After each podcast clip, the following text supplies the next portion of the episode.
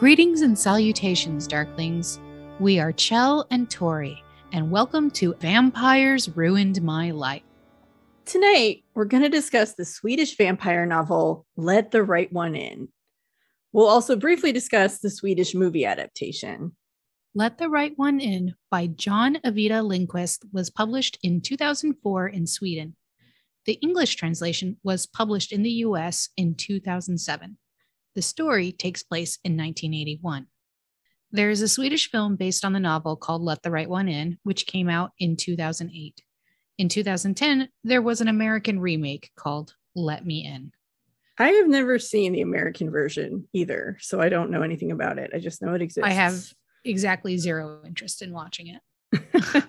that is so. 100% fair. Yeah, I've heard it's like, it's good. It's just really unnecessary. So, yeah, it's kind of like how they made a US version of Being Human, and it's like, why? The mm-hmm. UK version is fine. We don't need an American version. Mm-hmm. Lindqvist has written several other novels, including Handling the Undead, which is about zombies and grief. He was a stand up comedian and magician for over a decade before he sat down to write his debut novel, Let the Right One In. Nice. I don't think I realized this was his first novel. That's pretty cool. Yeah. And you can find his uh like bits of his stand up. I mean, all in Swedish, of course, but they're on YouTube. It's great. That's funny. I was like, is that like when I was looking up some stuff for him, I was like, is that him? and I go, oh my God, it is. And then sure enough, in the in his Wikipedia, it says you know, he was a stand-up comic.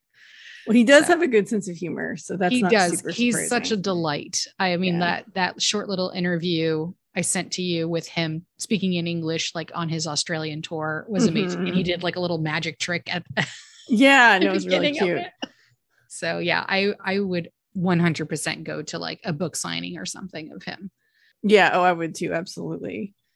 And handling the undead was like I read it right after my dad died. I actually listened to the audiobook. Um, I listened to the audiobook of Let the Right One In too originally. And I'm just like handling that it was really cathartic just grief wise like it was one of those books that like i don't know it just made me feel better so i feel like i will always appreciate him for that because when you're in the throes of grief it's hard to find stuff that really makes you feel any better and it did so yay so we have a glossary of the main characters even though this is a ensemble cast First, we have Oscar, a 12 year old boy who's badly bullied at school to the point that he fantasizes about murdering his bullies. Mm-hmm. He's an only child, a latchkey kid, and his parents are separated. Well, I think they're properly divorced actually. I think they are, yeah. Yeah, they're they're divorced and you know, he's just a lonely little outcast. And then we have Eli, a vampire who was turned at the age of 12 and they are about 200 220 years old. Mm-hmm. Håkan or Haken.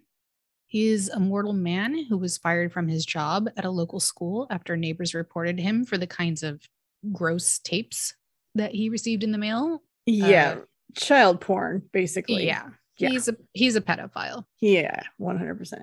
He became an alcoholic, but Eli found him and told him to stop drinking and be be with her, meaning like not her thrall necessarily, but like a human assistant.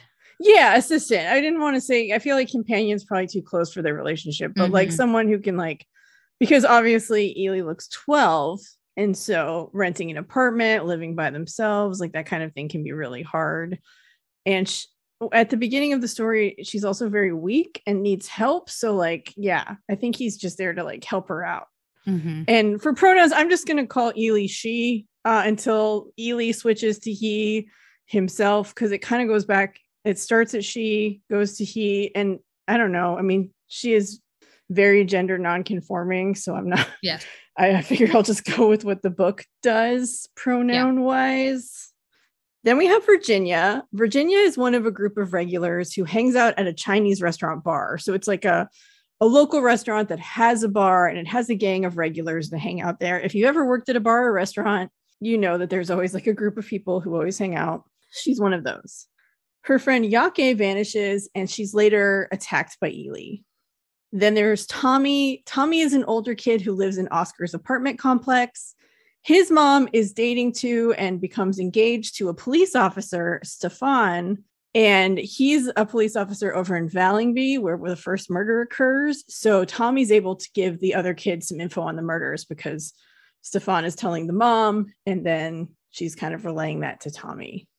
And I apologize about any of the pronunciations if we get them wrong. Obviously, neither of us speak Swedish, so we're just going based the on the movie, the audiobook, yeah. and like just how we can think of pronouncing it. So if we're wrong, I really do apologize. then we have Lacke. He's another one of the group of the regulars at the Chinese restaurant bar. And his best friend Jocke vanishes, and he also Lacke has an on again, off again relationship with Virginia. And then there's Thomas, Johnny, and Mickey. These are the three bullies who torment Oscar at school. And apparently they were all named for boys who used to bully the author. So getting back yep. at those those kids. Don't torment a writer, I guess, Don't is the lesson there. We'll get our vengeance on pen and paper. so now we're going to talk about the plot, starting with part one. In the modern, newly built suburb of Blackeberg, Oscar is a 12 year old boy who regularly gets bullied at school. It's so bad that he can't focus. He often suffers from incontinence and is clearly struggling. He doesn't want to tell his mom as he fears her pity and also what might happen if his mom were to call the other boy's parents. Oscar collects articles about true crime and grisly murders and fantasizes about murdering his bullies. One day, after a particularly bad round of bullying, he takes a knife out to the woods behind his apartment building and stabs a tree. Yeah, he like attacks the tree. It's pretty great. I really like that this story takes place in a modern, newish suburb like there is a whole prologue about how the suburb was very recently built and everything is sparkling and clean and brand spanking new. And there's like no there is some history to this place but like it's so ancient that nobody who lives there knows it. It's just like this new little suburb. And i just think that's a cool location for a vampire book because so many vampire books take place in places that have like lots of history and like they have these like legends and folklore. And this is just like a brand new suburb brand new apartment buildings, brand new restaurants. And so it's just kind of an interesting contrast. Yeah, it reminds me a, a lot about like the planned communities that have popped up all over the USA in the last 30 years.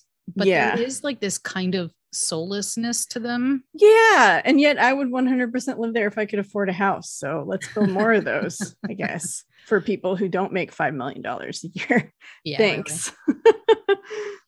So Tori, what do you think of Oscar's like collection of true crime and his fascination with true crime and murder and grisliness? I mean, I think it's really good foreshadowing because it tells us that Oscar is kind of into the dark stuff.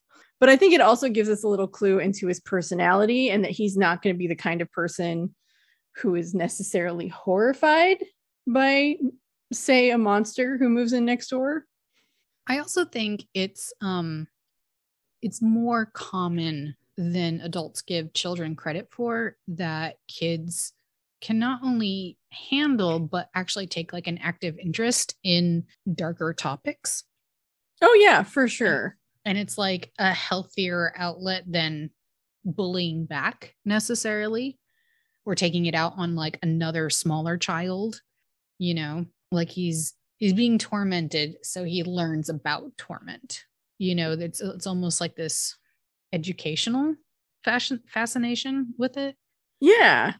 Um yeah, totally. I'm going to take up I've been bullied and beaten up. I could either bully and beat up uh, like a smaller kid younger than me or I can take up scrapbooking. Yeah, um, and just like cut out all the newspaper articles about all the vicious murders and deaths and stuff. Yeah. Yeah, exactly. So yeah, I I just I just wanted to yeah, get your thoughts on it because I know that like some parents would be super freaked out but now, like true crime right now is like so hot. I don't know if like a lot of the adults who are like really into true crime right now were also fascinated with it when they were younger. You know, like I was fascinated by some true by some true crime, mostly like occultish stuff, mm-hmm. supernatural stuff, like like you were when I was a kid, because you know I was super obsessed with like unsolved mysteries. Yeah, me too. in watching unsolved mysteries, I mean, more often than not, it's like a wanted, you know, or wanted segment or a missing person second, you know, like true crime segment. Yeah. So that inevitably gets in your head. So I don't I don't know like I feel like Oscar's interest in true crime and grisly murders and stuff isn't necessarily like this bad thing that like I feel like should be something to shame. Not that like anybody in the book is because nobody knows. Nobody knows. Yeah, his mom doesn't know. Knows. He keeps his it mom hidden. doesn't know. He like steals the paper and like cuts them up after she reads mm-hmm. them. Yeah. But like I'm just I, I mean I think someone who's worked with kids for like like I have for like the last 25 years, you know, I I I think I find children's interests very fascinating. So yeah. So meanwhile, a man named Håkan rides the subway up to a suburb that's several stops away to a suburb called Vallingby. And he waits in the woods and he has this canister of anesthetic gas and he's basically looking for a victim. And there's even like a little kid that he kind of like passes by and is like, "Oh, I'm not going to kill that kid, but if no one else comes along, I might have to kill that kid." So like, I don't know. The logic of a madman. Yeah. He also talks about how like he doesn't want to kill, but he has to. And finally, this lone young man who turns out to be a teenager on his way to sport practice crosses Håkan's path. So Håkan like asks him for the time and then he gasses him. And while he's gassed and like affected by the stuff, he hangs him upside down from this tree and he bleeds him out. So pretty horrific murder there. He's and it's complicated too. He's got to like hoist the kid up into a tree. Yeah, he's got to rig a pulley system. I'm just like, that is a lot of effort. yeah. like, could you not just like prop him up against the tree, like in a sitting position and kind of tilt him over the bucket? Yeah, I mean, that's what I would do, but I'm just, I guess I'm a lazy murderer. I guess, yeah, I guess me too. So the next morning, Oscar's mom warns him not to go into the woods due to the murder in Vallingby, even though it's like several suburbs away. It's not that far. And Oscar kind of remembers stabbing the tree and attacking the tree. And so he's like, Well, was the victim stabbed? Like, did I somehow make this murder happen? Like, very magical thinking. But then he's like, also like, if I can do that, maybe I can make Johnny die. So I thought I, it was a great little like look into his head, basically. I love the magical thinking of children. Like it's something that again endlessly fascinates me because I I was a very magically thinking child. Mm-hmm. And um and I think that Lindqvist just really captures it wonderfully. Yeah, it's it's pretty great. And also like you feel bad for this kid. Like he's getting his ass kicked and then like beats up a tree and is like, maybe I can make people die. He's that desperate. It's very um Kevin from Home Alone, like I made my family disappear. Oh yeah. Yeah, it is. And then we meet Tommy, who's an older boy who's friendly to Oscar and lives in the same building. And as I said in the intro, his mother is dating Stefan, the Vallingby police officer. So all of Tommy's friends come to him for details about the murder because they want to know what happened. And obviously, Tommy's got the hookup on the info. So they're mm-hmm. all curious. So it's out in the courtyard of his building at night when Oscar encounters a young girl. She wears only a thin sweater despite the cold. She's pale with black eyes and gracefully jumps down from the tall jungle gym. They talk briefly about the murder, and he learns she recently moved in next door to him. She tells him they can't be friends, which is so good. great. I love that Eli is on the defense immediately, like, we can't be friends, just so you know. I know. It's great. Just so you know. He's like, I don't, I don't well, who said I wanted to be friends with you? But why not? very, very, it's, it's very beautifully cute. captured. Yeah. The next day, Oscar notes the windows of the girls' apartments have always have the blinds drawn, and it doesn't even seem like anyone lives there. He sees Håkan, who he assumes is the girl's father, enter the apartment and thinks he looks sickly and is perhaps a drug addict, which might explain the girl's strange behavior. yeah. It's not a bad guess, to be honest. No, not not at all. So then we switch perspectives, and Håkan and Eli are arguing. Håkan doesn't want to kill again, and he says he's not good at it. Maybe Eli has had others who have helped her and have been better at it. Eli says she's not strong enough to do it. Håkan asks if Eli loves him and then says, You only love me to the extent I help you stay alive. To which Eli replies, Yes, isn't that what love is? He says that maybe he'll do it again. Eli says she can only last a few more days without it. Elsewhere, there's a group of regulars hanging out at the Chinese restaurant's bar. They include Jocke, Lacke, Larry, and Virginia. Oh, and Morgan. Yeah, there's actually a lot of them. I just listed a couple of them. Oh, okay. They discuss the recent murder and are the sort of group that you would expect to find as regulars at a local bar. Yeah. No, having worked in a lot of restaurants with bars and also just bars, like they he captures them greatly. Like the group of people you would expect to find there, it is 100% spot on. I love these sweet, harmless alcoholics. Like there is an enduring vulnerable compunction about all of them that I just really adore. uh, them they are all so real. Like I feel like I've walked past these people around my town. Yeah. Throughout the last 20 years. I mean, I feel like I've served these people drinks. Like they are very much the kinds of people you expect to find there, but they're all very well fleshed out and you get to know a lot about all of them mm-hmm. and what they're doing and why they're here in this suburb and what they hope to do. And yeah, it's pretty great. Mm-hmm. Yeah. I mean, the author makes no bones about it.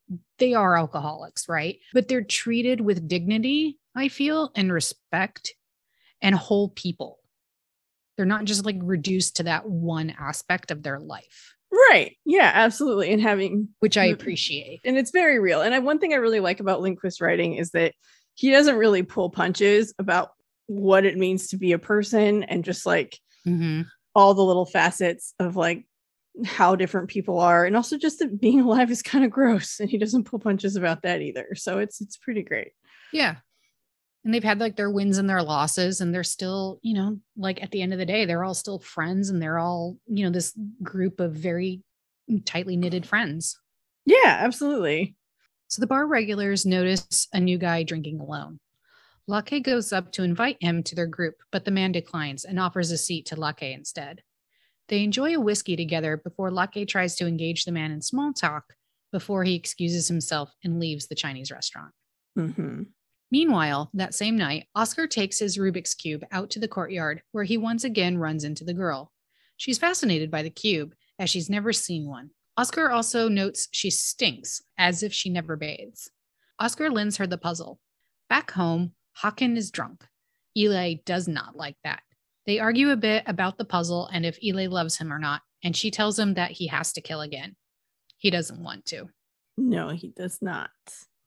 I'm just like, buddy, you. This is what you signed up for, dude. This is what you signed up for. I, I can't imagine Eli like duped you. no, I'm sure he knows everything, but it's also just very like he's not very good at it either. Mm-hmm. So I mm-hmm. kind of get why he's like, I don't want to do it. I don't want to. I suck at this. I'm the worst murderer ever because he kind of is. Anyway, kind of it.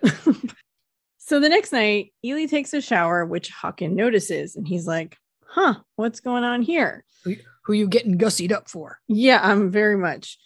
And he refuses to kill again, so Eli says she'll have to do it herself. So she goes out to the courtyard of the complex where she meets up with Oscar and returns the Rubik's Cube, which she has completed. So, like, it's now solid colors on all sides. And at first, Oscar thinks she must have cheated to get it so fast. And then he asks her how old she is, and she says she's 12. And he's like, Oh, yeah, well, I'm 12 in like X months and days, and I'm going to be 13 soon. You know, because kids always know that stuff. And he asks her when her birthday is and she doesn't know. She says that her mom is dead and she doesn't celebrate it because he's like, Well, your parents must know. And she's like, oh, No, they're gone. And then she tells him that her name is Eli and they're physically close to each other during this conversation. And Eli is starving because, like, she hasn't eaten in a couple days. So that happens. So she kind of leans toward Oscar. And in an impulsive moment, he strokes her cheek. And her fangs kind of come out a little. He doesn't see that though. And she abruptly leaves, but he notices that she doesn't go back inside the building. And she's still wearing that really thin sweater too, instead of like a jacket. So, and it's winter and it's snowing. So it's a little suspicious. Yeah, it's like the, it starts in the, towards the end of October. Yeah. So Jocke is walking home from a movie and he's thinking about taking a vacation to the Canary Islands because this movie that he saw takes place there. So now he's like picturing going there and maybe he could go with Lacke or someone because that's kind of the best person of the group that would be fun to take on a trip. But then he's like, eh, I don't know. Um, and then he's like debating going to the Chinese restaurant to have a drink. But ultimately, he decides to just go home and start planning his trip because he's going to take this great vacation and it's going to be awesome. And he just wants to go home and think about that. Unfortunately, to get home, he has to walk under this dark underpass. So he's walking under there and he hears someone calling for help. And it sounds like a small child.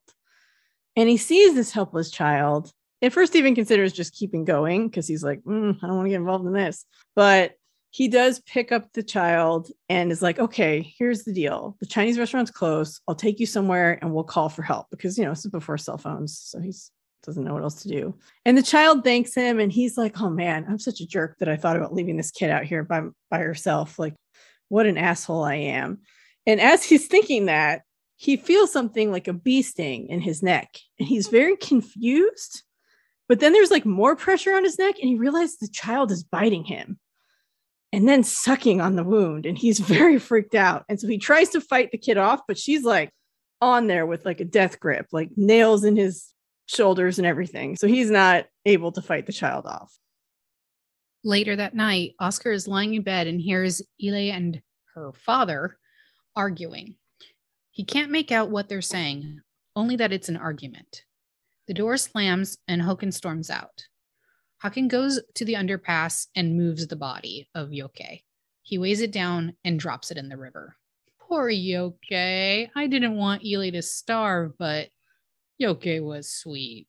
I know. Well, and you feel bad because he's like planning this vacation and he's tired of drinking at the restaurant all the time. And he's like, I got to stop drinking at the restaurant all the time. I got to go somewhere, see some palm trees. Are there palm trees in the Canary Islands? I don't know, but I got to get out of here. And then he gets murdered and you're like no. No. Especially i like i i think i really felt his death over like all the deaths that will happen just because i'm like that's me. Like i i have such you know itchy feet. Like i i love traveling so much. And i'm like oh my god i better not go out like that or i'm just like i'm gonna go to this new place and this new place is gonna be awesome and i'm dreaming about it and i'm totally planning it in my head and i'm on my way to go plan it in real life and all of a sudden I get attacked by a vampire or something. yeah. And she doesn't even have the decency to turn me into a vampire. nope. Nope. Eli is not very pro making other vampires. She's not totally against it. It's just that she's not giving it out willy nilly and doesn't want to infect anybody. Yeah, I don't. I don't think it's more of a you know sacred attitude of like my blood is you know sacred oh yeah no. it's way more i do not want to infect anyone the way that i was infected yeah and put this misery of an existence onto somebody else and so she very consciously snaps people's necks to make sure that they will not reanimate right because in this world her blood will infect them or like her fangs will infect them i'm not entirely sure i guess it is her blood not entirely sure how that works actually, but yeah, if she it's bites the them, act of it's just like the act of draining them. Yeah, will infect them. So mm-hmm. if the person is not then killed very well. Yeah. Yeah, and Håkan's not. I mean, the river is not a bad place to hide a body, but also mm, things you put in the river tend to come back up. So yeah, I know. I was so sort of like it always kind of baffled me. I was always like, just fucking leave him there. Like, like you may as well. So it's well, a, I it's a weird ass murder. so. Yeah, but I mean, I get that they don't want to arouse suspicion, and it is very close to home. This isn't like uh, yeah, this is very close. Stops away, but like I don't know. Like I know Eli tells him to bury the body, but the ground is like ice and snow. So I don't know if that's realistic either. I don't know what a good solution is, honestly. Yeah no, he did he did the best he could under the he circumstances. Did. Yeah. So then we start part two. Oscar is bullied again, and this time one of the boys hits him so hard it leaves a nasty mark on his cheek. Oscar lies to his mom about how he got the wound, and she believes it. Eli, however, knows someone hit him. She looks at him intensely, her eyes glowing, and it's as if he's seeing someone older and wiser inside her. She tells him to hit the bully's back hard. He also gives her a cheat sheet of Morse code so they can communicate by tapping on the walls between their apartments, which is adorable. It's adorable and it's very clever. It's very it's clever. So it's clever. Like, okay, we live right next to each other. We can use this. Mm-hmm. Håkan agrees to kill for Eli again, but he wants one night where they sleep next to each other and he can touch her. Ugh, I know, I know. Like I feel bad for Håkan he's a little more sympathetic than say sour Billy Tipton in Yeah. Fevre Dream. Like I do actually feel sympathy for Håkan, but he is at the end of the day kind of a gross pedophile. Eli agrees to Håkan's conditions, but only to that and no more. Yeah, because he does start to kind of go, well, maybe we could also. Eli No. shuts that down no, immediately. no, uh-uh. Like, I'll let you do no. this. Oh, we can sleep next to each other. That's it. Uh-uh. Or like lay down next to each other because Eli, I don't think can. Well, yeah, that's what I mean. Is sleep Yeah. like in the same bed, just like beside each other. Håkan takes his supplies and heads out to find another victim. He struggles to find someone and ends up at a community pool. He sets up in a changing booth and finally picks a victim, whom he gasses. But then people enter the locker room area. The gas is noisy, so he removes it and wills the men to leave. Like mentally, like, please leave now, please go away. It's like when you really want people just out of your way, and you're like, please go the fuck away. And they won't go the fuck away because you Mhm. need them to go. But they keep talking, and unfortunately, the victim comes around and starts screaming. Thinking of Eli, Håkan uses his contingency plan and he calls Eli, Eli, and dumps a jar of strong acid over his face.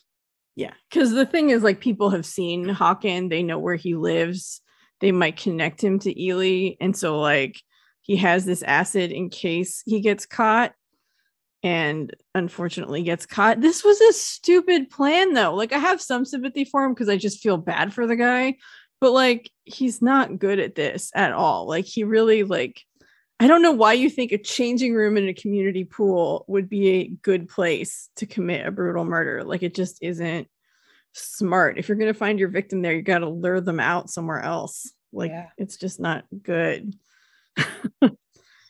and I kind of wonder how many people he's killed for Eli because apparently he has killed some before they moved here. I'm guessing. Yes, yes. So, um, I know we both feel like, wouldn't he have gotten better at this? You would think so, because like I don't know how long they've been together, but I feel like it has to have been a little longer. I mean, obviously it wasn't a new thing. So he's definitely killed for Eli before in two prior area, areas that they lived in. One Okay. which was Vallingby, um, and which I think is where she found him. Okay. And while it's unclear how long it has been, I'd speculate no more than six months. okay. Um, or and like and like that's like at the absolute tops. So, but they he's killed in I forgot the town name now, but it's like Norrin something, like Norrin kind, or um, and then before that Vallingby. Um, Okay. but like at least in two suburbs that they've they've gone through. And I looked up uh one of them and it's it's quite a ways away from where they're they currently are in Blackeberg.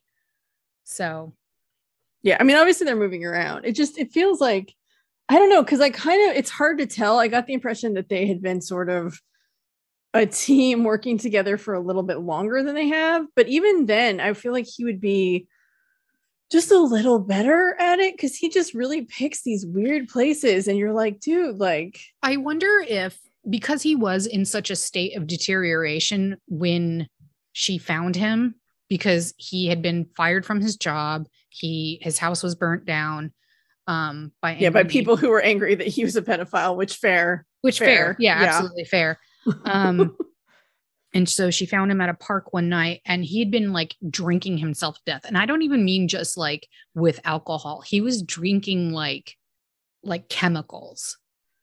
So he he was already like pretty suicidal or self-destructive. Yeah, self-destructive. I think is probably more. yeah, More self-destructive. And she came up to him and like batted the chemicals like out of his hand and stuff and was like no you're gonna now be with me and you're gonna help me and i'm gonna help you and he's like okay Yeah. so um but i wonder if like she had to like sit him down you know like get him kind of nourished Yeah, well, I mean, I know she got him to stop drinking Right. and also to like obviously probably needed to eat some stuff and just Needed get back to like eat. Get him like some clothes and stuff because he probably only had the clothes on the back of his, you know, on on his Mhm. back. Um, so yeah, and I feel like you know she had to like tell him at least a little bit, obviously, of like what she is. Oh, for sure. That was the selling point. Like that was the sales pitch. Check it out. mhm. I'm a kid who's not really a kid. Like, although I mean, Yeah. I don't know that Eli would describe herself that way, but you know what I mean? That's that's the sales pitch Yeah. for him to help her. Is you can be with me, maybe not that way, because ew. But like, and not that she would say, but you know what I mean? Like she right. does And, not but it's like way, the appeal like- for him is I'm never gonna grow old and die. And then um and then also, but I'm also not really this kind of child. Yeah, exactly. I'm not really, uh, yeah, I'm a kid who's 200 and some years old. So Yeah. you can hang out with me and it won't be, you won't be hurting anyone. And also, except for the people you have to kill for me. So you will be hurting people just in a different way. Just in a different way. yeah, great sales pitch. Anyway, but like, yeah, he's not very good at killing. He clearly has not gotten the hang of it yet. Mm-mm. And this is, this is a disaster. Like he just, it does not work. Yeah, I- and I then do- he, I was gonna say I do kind of wish that Lindqvist did kind of flesh that out a little bit more. Like maybe in like those earlier months, he, Håkan was like actually kind of good at it because he was like in that moment of like, yeah, like he's like living on the high of like this amazing opportunity. And and he's good at it. And then like the moral conundrum then sets in and he's like, oh my God, I am killing people.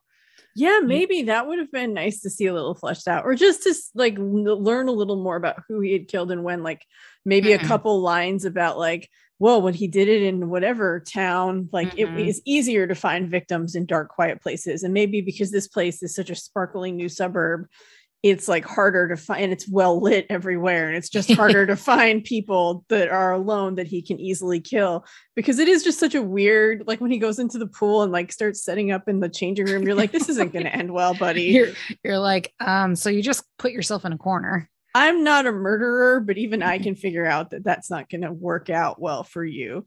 And then the whole acid thing is so gross. I mean, I get it. I 100% get it. And good that he's willing to go that far, I guess. I mean, commit to it, sure. But like, oof, yeah, I would not just like dumps the acid all over his face. And he expects Mm. it to kill him too. So he wants to be disfigured and dead, basically, is his goal with that. Yeah. Because yeah, when he wakes up in the hospital, he's like, God damn it. Yeah.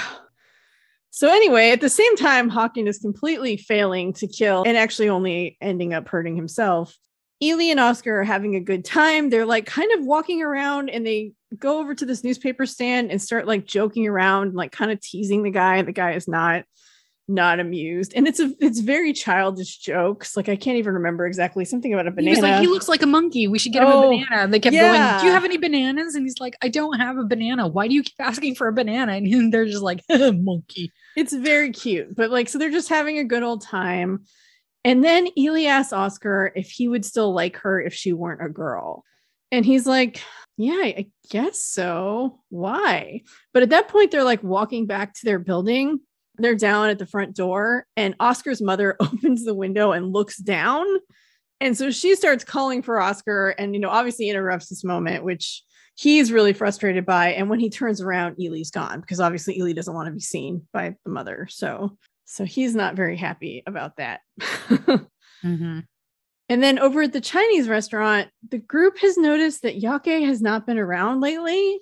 And one of them who kind of hangs out with them sometimes his name's Gosta he says that he saw a child attack Jocke and he's dead and then we go over to Tommy's house where Stefan is over for dinner and Tommy learns that his mom intends to marry him. He's not exactly thrilled about this proposition. But then Stefan has to leave because he gets a call that they've caught the killer. He was at the public pool.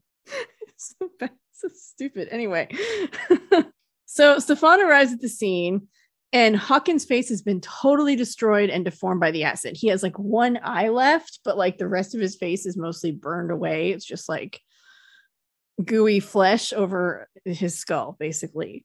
And they hear that witnesses heard him calling Eli, but then they also know Eli means God. So they think he was calling to God and then poured the acid over his face.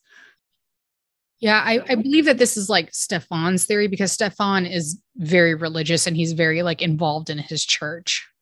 So he knows that like the Latin root for Eli is like Elias and Eli is like like a call to God. Yeah.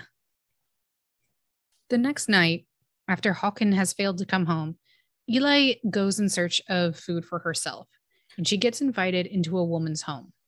She tries to feed on her, but the woman has cancer, which makes the blood taste bad, besides which there's morphine in it, which gets Eli high. Yeah. She hears a familiar voice calling her to come home. To cover her tracks, Eli burns the house down, and the cops soon arrive. The woman comes running out of the house, completely engulfed in flames. Yeah. So she's like, but not screaming or anything, just kind of like acting really calm, which is weird. So she's high on morphine. So yeah, it's true. Mm.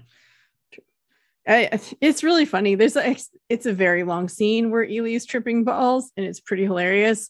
But then she like turns on the TV, and that's when she starts hearing this voice that's like calling her to come home, and it's obviously not someone she wants to talk to. So she starts yeah. getting really freaked out. But it is pretty funny when she's just like high as hell. yeah, it really is. Yeah, she's tripping balls. So apparently, drugs do affect vampires in this yes. world anything in the blood, drugs or alcohol, will affect the poor vampire who drinks it. So, you know. It's like my favorite quote from What We Do in the Shadows. We drink a bunch of uh, blood from kids who are on drugs, and now I'm a wizard. yeah. Where he's wearing the traffic cone on his head. Yes. Yeah, it's so good. What We Do in the Shadows is so funny. Oh my God. I wish that Eli was like, and now I'm a wizard. I mean, there's a point where she's at the house and she's just like, oh, yeah. you're just like, what is going on with you? And then you're like, oh, it's the drugs. It's you're super drugs. high right now, girl. Eli arrives at Oscar's window, naked and smelling of gasoline. She asks to stay the night and sleeps next to him. They talk and play silly games. Oscar asks Eli to go steady, but Eli explains that she's not a girl. She's not a boy. She's not anything. Oscar seems fine with it and asks her again to go steady, which Eli agrees to. She's gone when he wakes up, but left a note. So then we're at part three of the book, which there are five parts.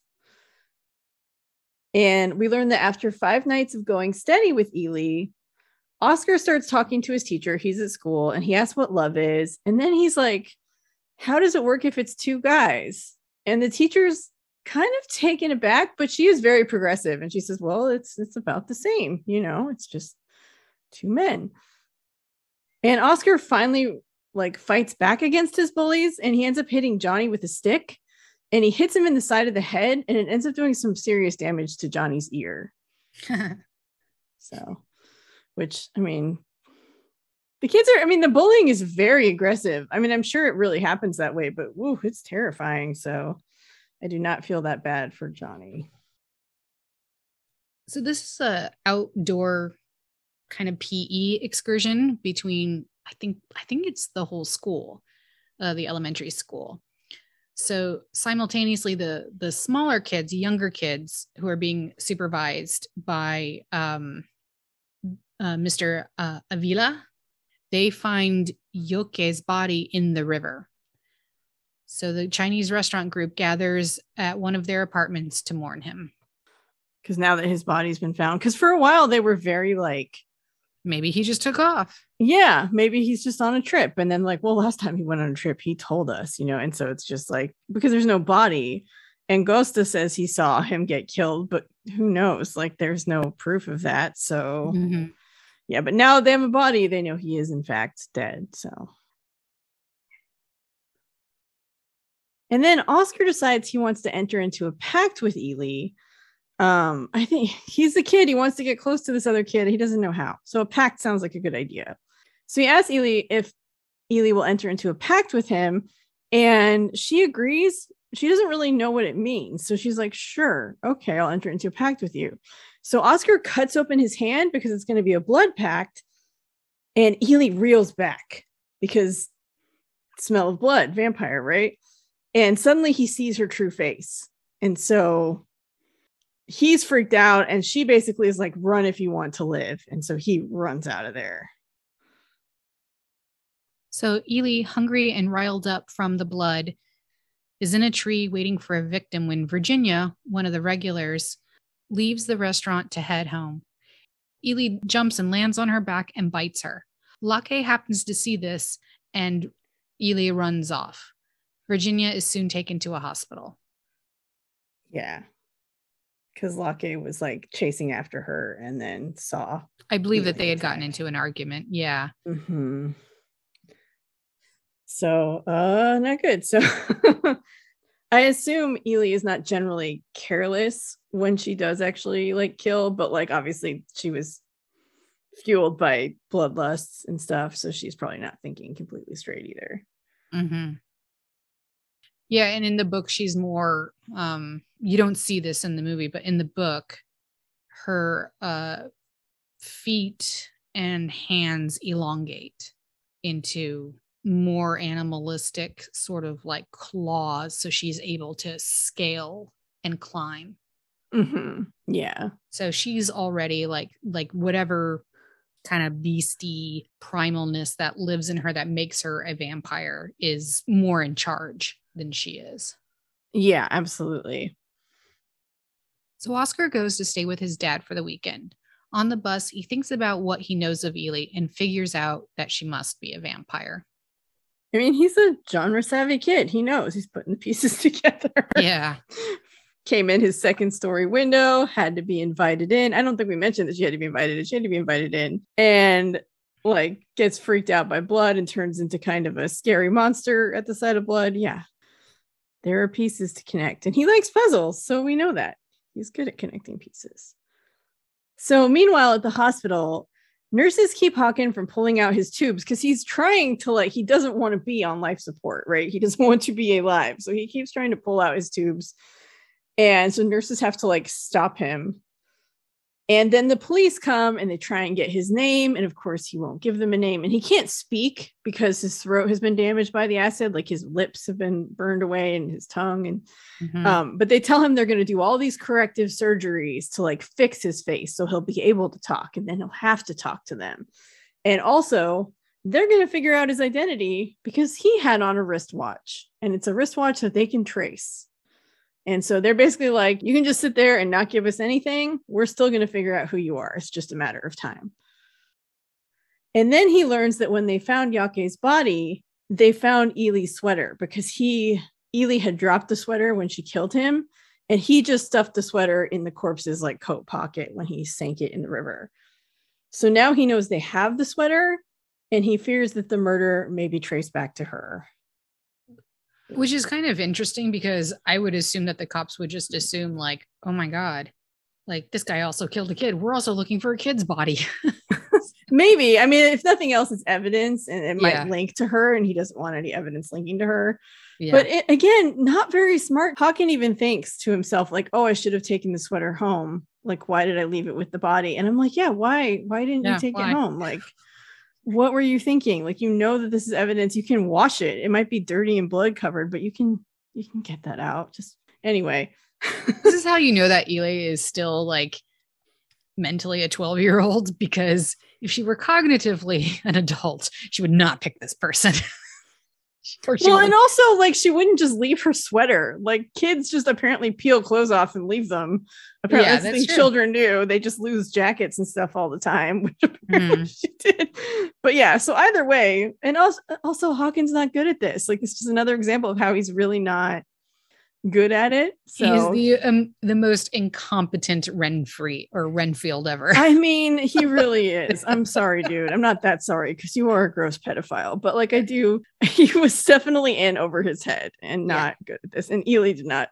And I get why Eli would pick him, right? Because you need somebody you can trust, and eh, that's not going to be easy to find. But yeah, yeah.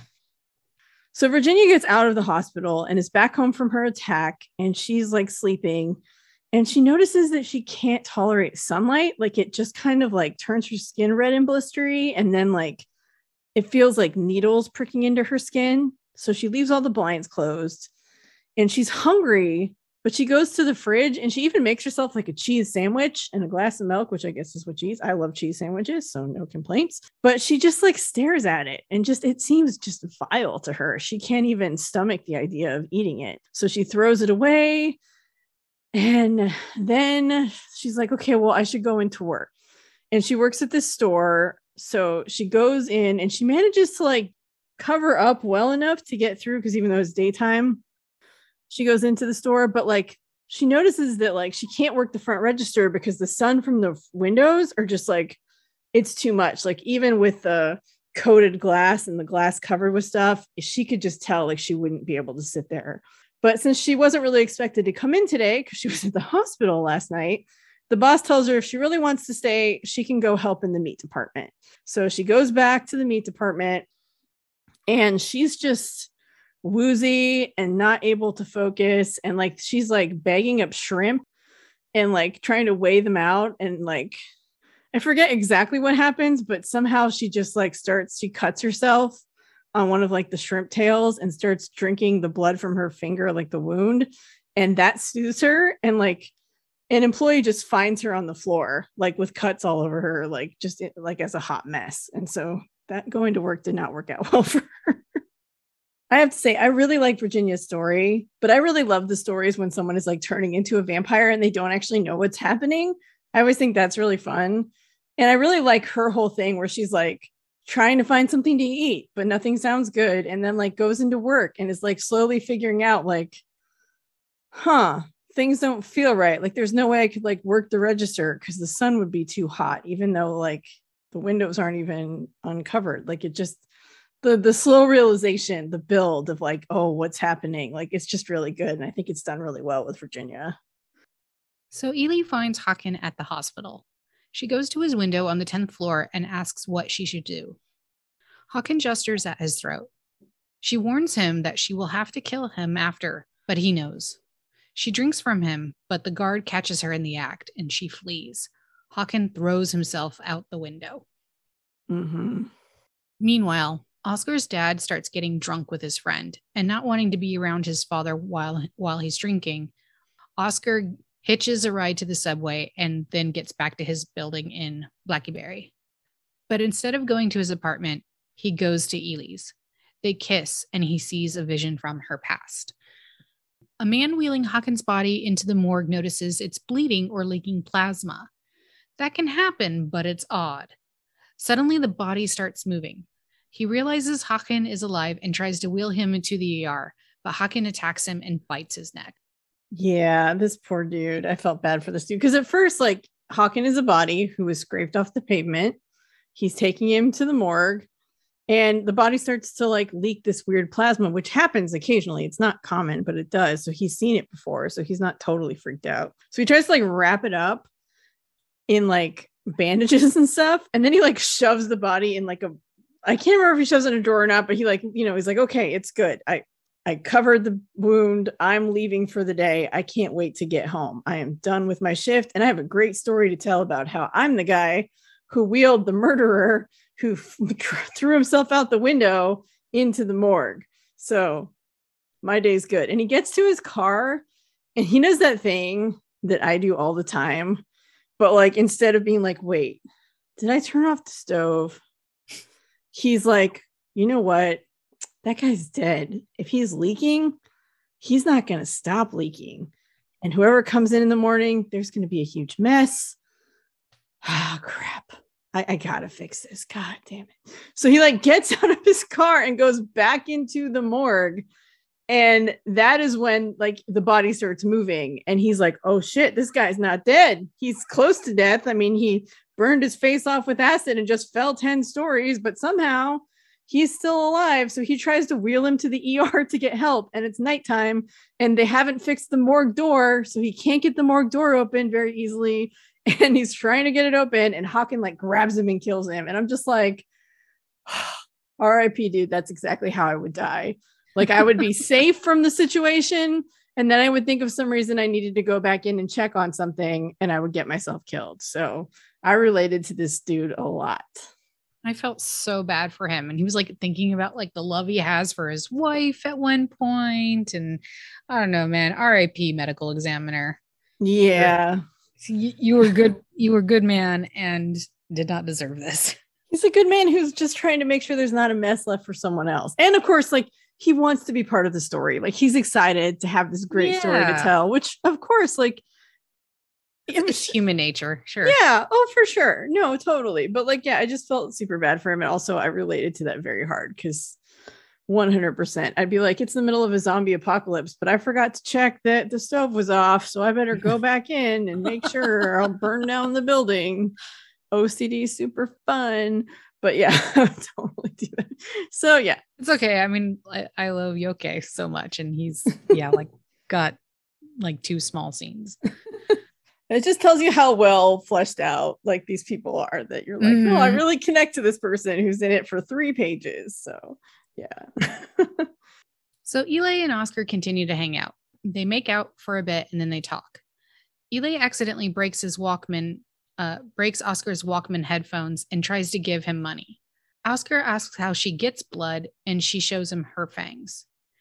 He then asks her real name and she says, Elias. But that's a boy's name, he says. Yes, she agrees. So, in flashbacks, in visions, we learn that Elias was part of a, I would say, a working community. And there was a man, landed gentry, who ordered all of the parents to bring their children between certain ages to come to his castle and he's only described as like this kind of creepy man in a wig. yeah. And so since this is 200 year 200 plus maybe 20 years ago, it's like the seven anywhere between like the 1760s through the 1780s. So I get it, wigs. Okay. Mm-hmm. He lays out this huge feast for the kids, and the parents have to stand back like against the wall, just sort of nervously. And he rolls some die. And initially, it lands on 6 mm-hmm. and which meant like the sixth child from the end. Elias is the seventh child, and definitely the most, I guess you could say, let's just say, like, yeah, he's the cutest kid there. And the magician the man, is not happy with the fact that it landed on six and not seven. So he just mm, kind of waves his hand, and then the die magically go to seven. Elias's mom starts streaking, and Elias is pulled away. They are ripped away. That's the last time he ever sees her. And Elias is immediately brought to another room where he is stripped and castrated, and I believe fed upon. Mm-hmm and that is how he is made into a vampire.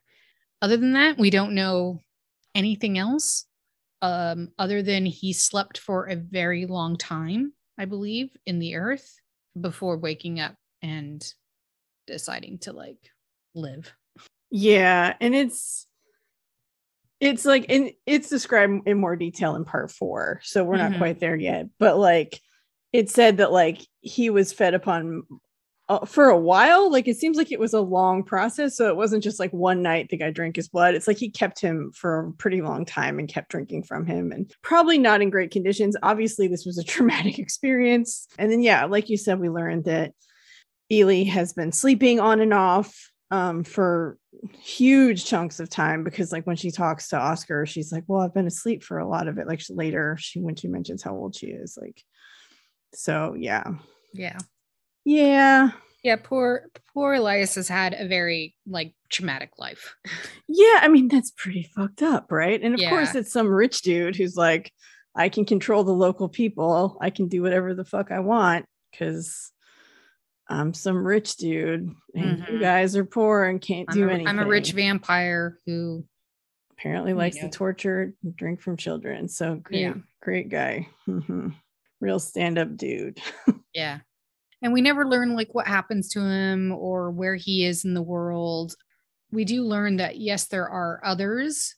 Eli has said that like yeah she's met a few but they're few and far between. And when she met a woman the woman you know says that like they don't usually last very long. Like i believe like she says they they usually get too depressed and end up committing suicide and I don't believe Eli has ever Eli has never met a, another child uh, vampire.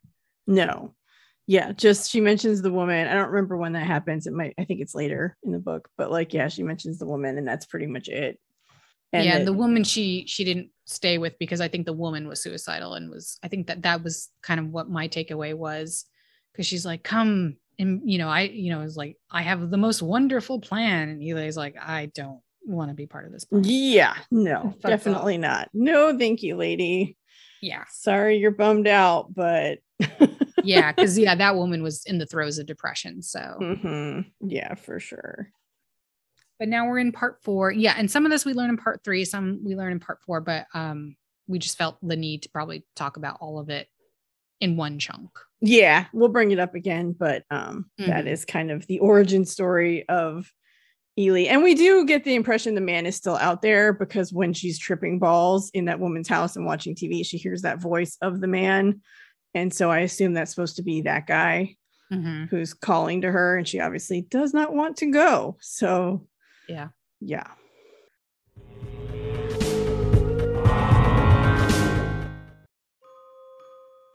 Once upon a time, a trio of bards, the narrators three, were called upon to unite the realms with an episode by episode deep dive commentary on the fairy tale laden soap opera Once Upon a Time. Tune in for weekly retrospect sprinkled with judgmental fondness and hysterical disappointment as the narrators three laugh, throw shade, and have the occasional emotional breakdown. If you find tales of costuming, character takedowns, and plot devices that come with a price utterly charming, the Narrators 3 invite you to join them for Once Upon a Rewatch, available on all major platforms where podcasts can be found.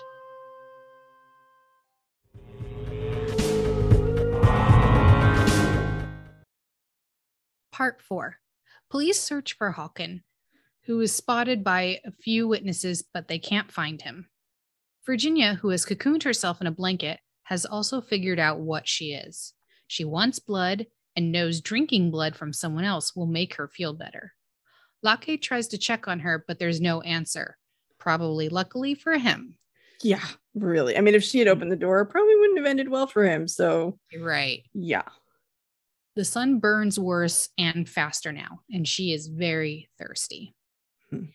Little nod back to vampire breath there. Mm-hmm. I know. I was very tempted to like say it in that voice, but I was like, no, it's so annoying.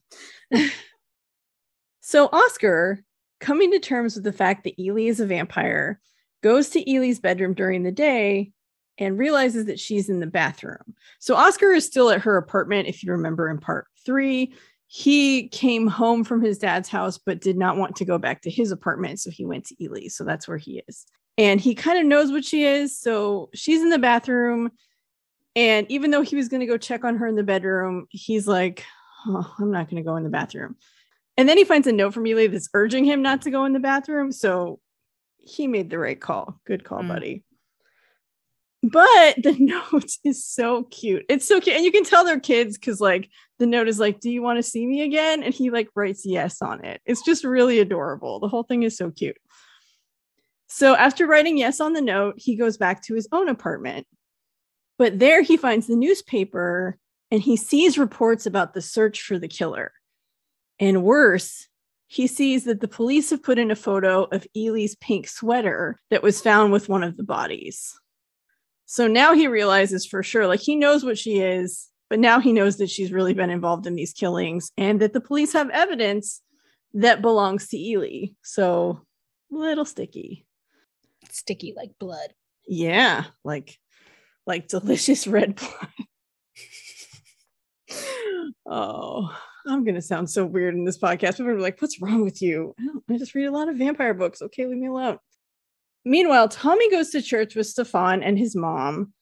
And he's agreed to go to church, which really surprised his mom. Like, she didn't expect him to say yes. But it turns out he was reading like the part of the Bible that Stefan said they were going to be talking about. And it's about like the youth of today or something. I can't even remember. But he decides he's going to pull a prank on the congregation. So that's why he's going. So he sets it up so that it makes the fountain smoke during the service and everyone has to run out of the church because the church fills with like this noxious smoke And Stefan and his mother are not amused. And they both know it was him. Like his mom definitely, it's like she confronts him, but like Stefan knows too, and he's not. He's kind of lying to his pastor, like, oh, yeah, that's so weird. I don't know how that happened. But like he knows that Tommy's the one who did it. So he's pissed.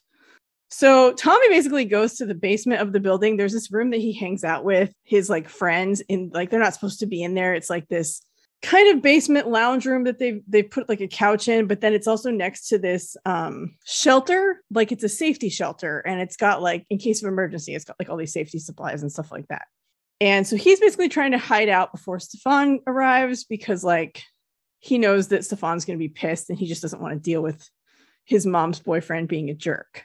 When Stefan does get home, he threatens to hit Tommy's mom and turns out he's kind of an asshole, like a cab baby cakes. No one's mm. surprised here. And then he basically forces the mom to tell her where Tommy is because she knows. And she's like, Oh, he's at a friend's house. And he's like, Well, which friend? And she's like, Oh, no, Roger. And then he's like, What Roger? You know, he's just such a jerk. Meanwhile, Virginia has figured out that she needs to drink someone's blood. And she needs to find someone who will let her in because she's figured out that she has to be invited in. But it can't be someone she loves. Like she can't drink Lacke's blood because she loves him. She doesn't want to kill him. So she goes to Gosta's apartment. But when she arrives Lacke is actually there.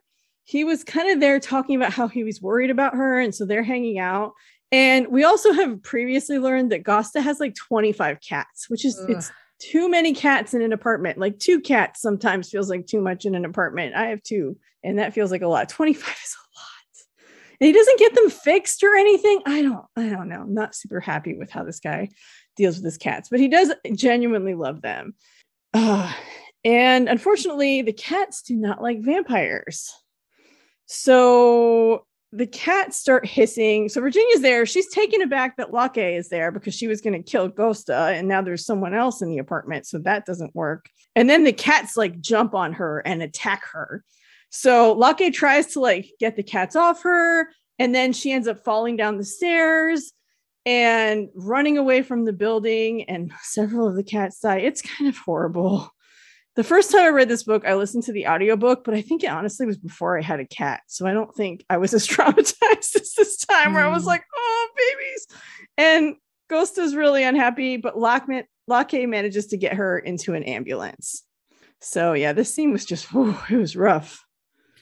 Yeah, um, believe it or not, for me, it's a much more palatable in the film because the cats uh-huh. were very clearly fake. Like they were like glued on stuffed animals. Like they yeah. were and it was a super quick scene as well. It was very much like in it was very graphic in the book. It was like Teso Dos Bichos, where they throw the stuffed cat at Gillian Anderson in the X Files. Which, sorry, I have an X Files podcast, so we talked about that. She's allergic to cats, so they like threw a stuffed cat at her, and it just looks so bad. But like, yeah, the movie is kind of like that. Yeah. Whereas the book like, is very graphic. These like puppet cats on you. And it's there's like, graphic descriptions of cat death. So if you read this book, just be aware it's rough. It's hard. It was tough yeah. for me to get through that part. Yeah. Same. I was like, I'm only reading this part for the podcast. So, but I do love Virginia figuring out, like, okay, I gotta kill someone. I don't really like this dude. I don't like Gosta. He's a weirdo. He's he always smells like cat pee, which again, too many cats in one space, guys. Don't do that.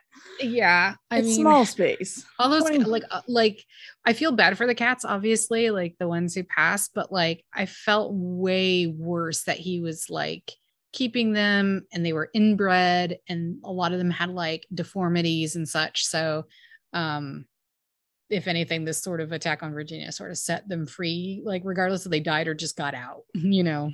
I'm like it's very sad. It's not yeah. it's not a great situation for anybody situation. so yeah. Eli goes to oscar's apartment while his mother is out. She shows him what happens when she enters uninvited which makes her lose blood. Like it comes out throughout all her pores. It's excellently shown in in the film yeah, and it's he's kind of teasing her too. He's kind of being a little jerk about it. He's kind of like, yeah. "What happens if you come in?" And so just come in. She's like, "Well, I'll fucking show you. Here you yeah. go." And she walks and find out, Oscar. just like starts bleeding from everywhere, like all her pores. It is yeah, gross. And he he quickly like makes amends and is like, "No, you're invited. You're invited." Yeah. Once he start, once he sees it, he's like, "Ah, you're invited. You're welcome." Ah. Yeah. Yeah. So Eli showers and then shows him her lack of genitals, the, the castration scar. They kiss, and he gets another vision of Eli being chosen by a roll of dice and the castration scene. Eli takes a dress from Oscar's mother's closet. She also learns that Håkan is lurking in the woods. She tells Oscar that it's not Håkan that's alive anymore, just the infection, and warns him not to go out into the woods. Oscar puts his cut hand in the bag with Eli's blood soaked clothes and becomes convinced that he is going to become a vampire, which is adorable kid logic. It is. Well, and it's sort of after the fact because he like puts his hand in there and then realizes that she told him about this infection and he just put his cut hand into the bloody clothes Mhm. and it's like, oh, fuck. Eli then finds Tommy in the basement hiding out. She pays him to drink a liter of his blood, and he eventually agrees. I love that scene. I love that conversation between them. He's just like, "What do you want to do?" and he's he's fucked up on God. What was he doing? Uh, I oh, he's he's huffing but glue. Yeah, that's okay. what he does. He so he's a glue huffer, and uh, and Eli's just like, "Look, I'm not gonna kill you, and I will pay you like I think it was like 500 kroner." Which I don't know in 1981 what that is. Five it sounds like. thousand. Yeah, I don't Was it five thousand? It was five thousand. It It was, was a lot of money though, and so It was a he's kind of money. like, "This is." He was like, "Holy shit! I can, I can go, I can leave home." Yeah, and he wants to leave because Stefan's an asshole, and his mom Yeah. is starting to figure that out. But Yeah, yeah, and it's a lot of money, and he's like, "This is fucking weird. I don't want to do that." But then this she like dope. flashes the cash, and he's like, "You know what? Never mind. Let's do it. Let's do this. Which, by the way, same. yeah, same. Yeah, yeah, yeah. And he's huffing glue, so he's already like kind of numb and having a good time. So in the hospital, Virginia fights and even punches a nurse in the face, which I've been there, girl. It's, it's you know, hospitals are very traumatic. Oh God, yeah. Sor- Sorry to all nurses that I've ever reacted to negatively. She has to be strapped down. When Virginia wakes, she tells Lacke that she's a vampire and that she had intended to kill Gosta. The child who attacked her was the one who infected her. She pleads with Lacke to destroy her heart because that's where she senses the source of the infection. He tells her about his plan to buy side by side cottages away from the suburbs. Then he gets a spare cot and sleeps next to her, which is so fucking precious. I love him so much. I know. Well, and it's like we get this whole because we get there's a lot obviously cut out of here. This is a summary. It's it's a very good book. You should read it.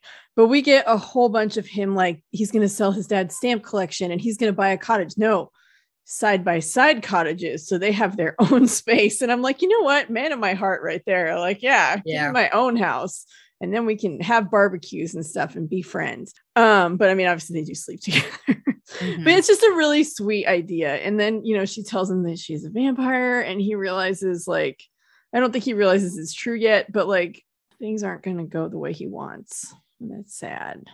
So in the book, this is the first scene where Eli's POV switches to he pronouns for Eli. So up until now, it's been she. Oscar kind of switched to he a little earlier. This is the first time that Eli's point of view has called Eli a he. So I'm going to just follow Eli's lead here and we're going to start calling him a he at this point because that's what he does, if that makes sense. So I hope that's Mhm. not confusing. So Eli is packed and it's almost sunrise. But when it gets dark, Eli will call a cab and go somewhere new. But where? He doesn't know, and he's frustrated he has to leave. And we get the impression that he has had to move around quite a bit, obviously, because once people start getting suspicious, Mhm. can't really hang around. And this is where we learn that after being infected, Eli only once met another infected person, a woman who was cynical and hollow as the man in the wig who turned him. Eli decides to go check on Tommy because he wants to make sure that Tommy is okay and also that Tommy did not get infected. It's really sweet. It is kind of sweet. Yeah. He's like, "Oh, I gotta go check on my friend. Meanwhile, Tommy has woken up and realized that Eli must be a vampire. And so I gotta say, I love how genre savvy people in this book are because a lot of times people are so in denial, but like people here are like, oh shit, he drank my blood, must be a vampire. Yeah. So um, Tommy breaks a broomstick to kind of make a makeshift stake. And then he goes to hide in the shelter room, which is the room with all like the canned goods and survival stuff that's in the basement area. So when Eli gets down there, he doesn't see Tommy, but Eli does pick up the makeshift stake. I guess there's two halves of it and he holds it to his own heart and thinks about pushing it in because Eli has to leave, has to leave Oscar, has to start a new life somewhere else, and is kind of depressed about it. But then Håkan appears. And obviously, he's kind of a shell of his former self. He's basically just a walking body at this point with a mouth. Mm-hmm. And he seems to need to be invited in, but then comes in and attacks Eli. And then Håkan, or actually the thing that was Håkan, tries to rape Eli, but Eli grabs the stake and thrusts it upward. And he can't quite hit Håkan, but then Håkan falls forward and the stake goes through his eye. So now that he's blinded, Eli manages to get Håkan inside the shelter room and lock him in. Doesn't know that Tommy's in there. So No. yeah, No. not not trying to lock him in with Tommy has no idea, but he is. And he knows that he has to destroy Håkan's body. So he- there's this wheel that turns the shelter room door. So he like sticks the broomstick through it to keep it from opening. So he can't get it open from the inside. So it's jammed from the outside because of the stake. And then Eli robs a nearby store for supplies. Eli returns home as the sun is rising and the sun is burning him. And he manages to make it back to his apartment and into the bathroom and he passes out for the day. So unfortunately, he's unable to go back to destroy Håkan. Mhm. He got the supplies to do it, but doesn't have time. So it's Doesn't have time. like do it tomorrow, I guess. Mm. Yeah. Tommy, still in the shelter room, tries to open the door, but as Tori had explained, Eli had used a stake or like a broomstick to keep the wheel from turning to keep Håkan in, not realizing that Tommy was there. Håkan reaches for Tommy but has no eyes. Tommy hits him in the face with a with the statue that he had stolen, like uh, the statue of a trophy that he had stolen from Stefan. Mhm. Meanwhile, Stefan goes down to have a chat with Tommy before he leaves for school, but finds blood on the basement floor. Then he hears something coming from the shelter that sounds like a prayer. He opens the door to find Tommy repeatedly bashing Håkan's head in with the statue, and the body is still somehow moving. And the, the praying that he heard was really Tommy singing a children's nurse like rhyming song Mhm. and you can tell that Tommy has been doing this all day. he's been like- doing it for a very long time, and like yeah, he's been doing it for a few hours. With the beats of the little like rhyme that he's doing. Yeah, Yeah, yeah. So he he- is beating this thing to a bloody pulp, and the body's still moving. So It still it still moves, and the statue is like busted. He's he only has the like foundation part. It's like a the statue is like a trophy, and the foundation part is all he has left. Mhm. Meanwhile, in the hospital, while Lacke is still sleeping, Virginia asks a nurse to open the blinds and let in the sunlight, wherein she, wherein she is engulfed in flames. Two of the other restaurant regulars arrive shortly thereafter to visit her and find Lacke in the hall. It smells like ash. Lacke tells them that she burned, as hospital workers are in a state of chaos in her room trying to figure out what happened. They take him home and he says that he is going to kill the person who attacked her. Yeah, Lacke's out for revenge. Oscar, he is out. He's He is out for revenge. Yeah.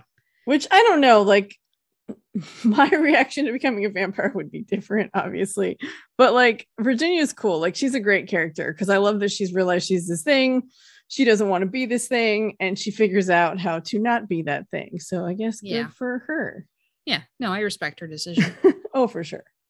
and she didn't take out anybody. No, she didn't Like, kill anyone. process. So she almost killed Gosta, but it didn't work out. So- Yeah. Oscar goes to school that day, but he leaves early and, and shoplifts a, a proper Rubik's Cube as a goodbye present for Eli. On the way home, he sees a paper and realizes that they've identified the man who lived with Eli, and Oscar worries that he will be traced to Eli.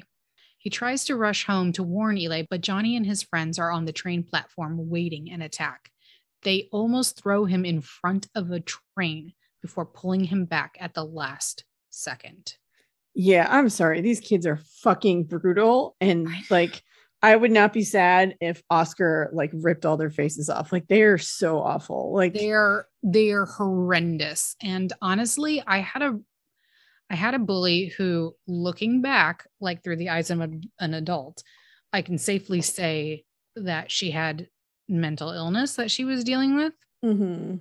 and she was pretty brutal to me. And I don't doubt that had I stayed in Pennsylvania, like shit would have escalated to this level.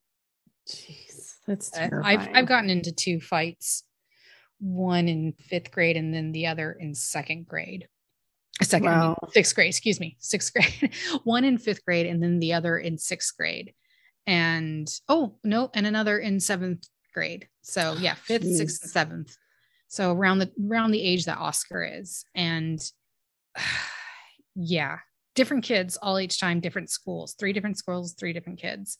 I know I'm the common denominator in them, but like, you know, some people like to pick on on others and yeah, it's I- just fucking terrifying to me that kids can be that. I mean, I know they can, absolutely, but like, yeah. And people like a lot of people like live in with rose tinted glasses on. Like they don't believe that like kids can be like this cruel. And I'm like, oh, they absolutely can. yeah. Absolutely. Of their own volition, you know. Yeah. So meanwhile, Lacke recognizes Håkan from the Chinese restaurant when he sees him in the paper. And he remembers they had drinks. And he also remembers that Håkan lived a few doors down from him. And now that he's been identified as the murderer, he's like, okay, well, that's something. So he arrives drunk at the building. He's been drinking, he's been grieving for Virginia. He's not in a good state. So police are actually there because obviously Håkan has been found in the basement. And so they are there to retrieve what is left of him. Probably not much anymore. Um, but Lacke manages to get upstairs. He goes into the apartment where he knew Håkan lived and he looks around and he finally opens the bathroom and he finds Eli in a bathtub full of red liquid. And while he was there, like he grabbed a knife from the kitchen. So he like is prepared. And the door was unlocked. That's how he got in. Eli, like the last thought of consciousness that he had was, oh shit, I should have probably locked the front door. right because passes out. again was rushing in with those supplies he stole to get rid of Hack- Håkan's body As and he's so, like, burning. Right so he did not lock the front door so always lock your door kids but yeah so he just basically tries the door walks in gets a knife from the kitchen and it's like looking around and then finds Eli in this like in this red liquid which is really odd to me but anyway Hmm. Yeah, Um, never really explained. he drains the bathtub, finds Eli there, and is going to kill Eli because he now realizes this child is some kind of monster that turned Virginia and killed Jocke, and it, he needs to kill it. So Oscar finally gets home, and he too encounters the cops and sees that they're there, but he manages to get in the building as well because he lives there. And he gets up to Eli's apartment, but the door is ajar. So he goes in and he finds Lacke standing over Eli with a knife. And Lacke is like trying to justify killing Eli, like this thing killed, it's going to kill again. This is why Virginia's dead. But obviously, is struggling with it because it looks like a sleeping child. So, Yeah, he has to keep like reminding himself, it's not a kid, it's not a kid, it's a monster. Yeah. Yeah.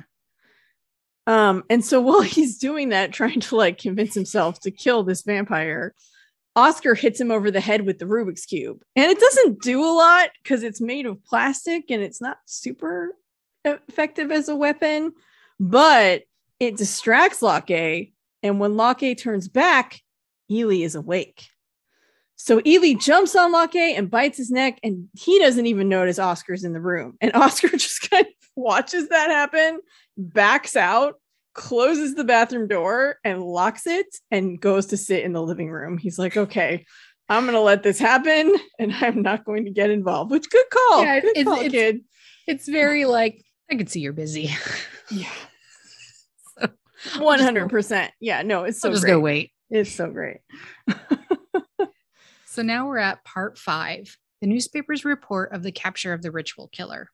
Oscar spends the rest of the day and evening with Eli, who apologizes for causing all of this trouble. Oscar tosses some things of Eli's over to his own balcony to keep it safe. Eli asks if Oscar would like to become like him. Oscar says no, but he'd still like to be with Eli. Police begin to saw the lock off the door, so they jump down into the bushes below. Eli then kisses Oscar, and Oscar sees himself as Eli sees him handsome, taller, prouder, strong, Capable. Yeah. very Yeah. capable. Yeah, it's a very pivotal moment for him.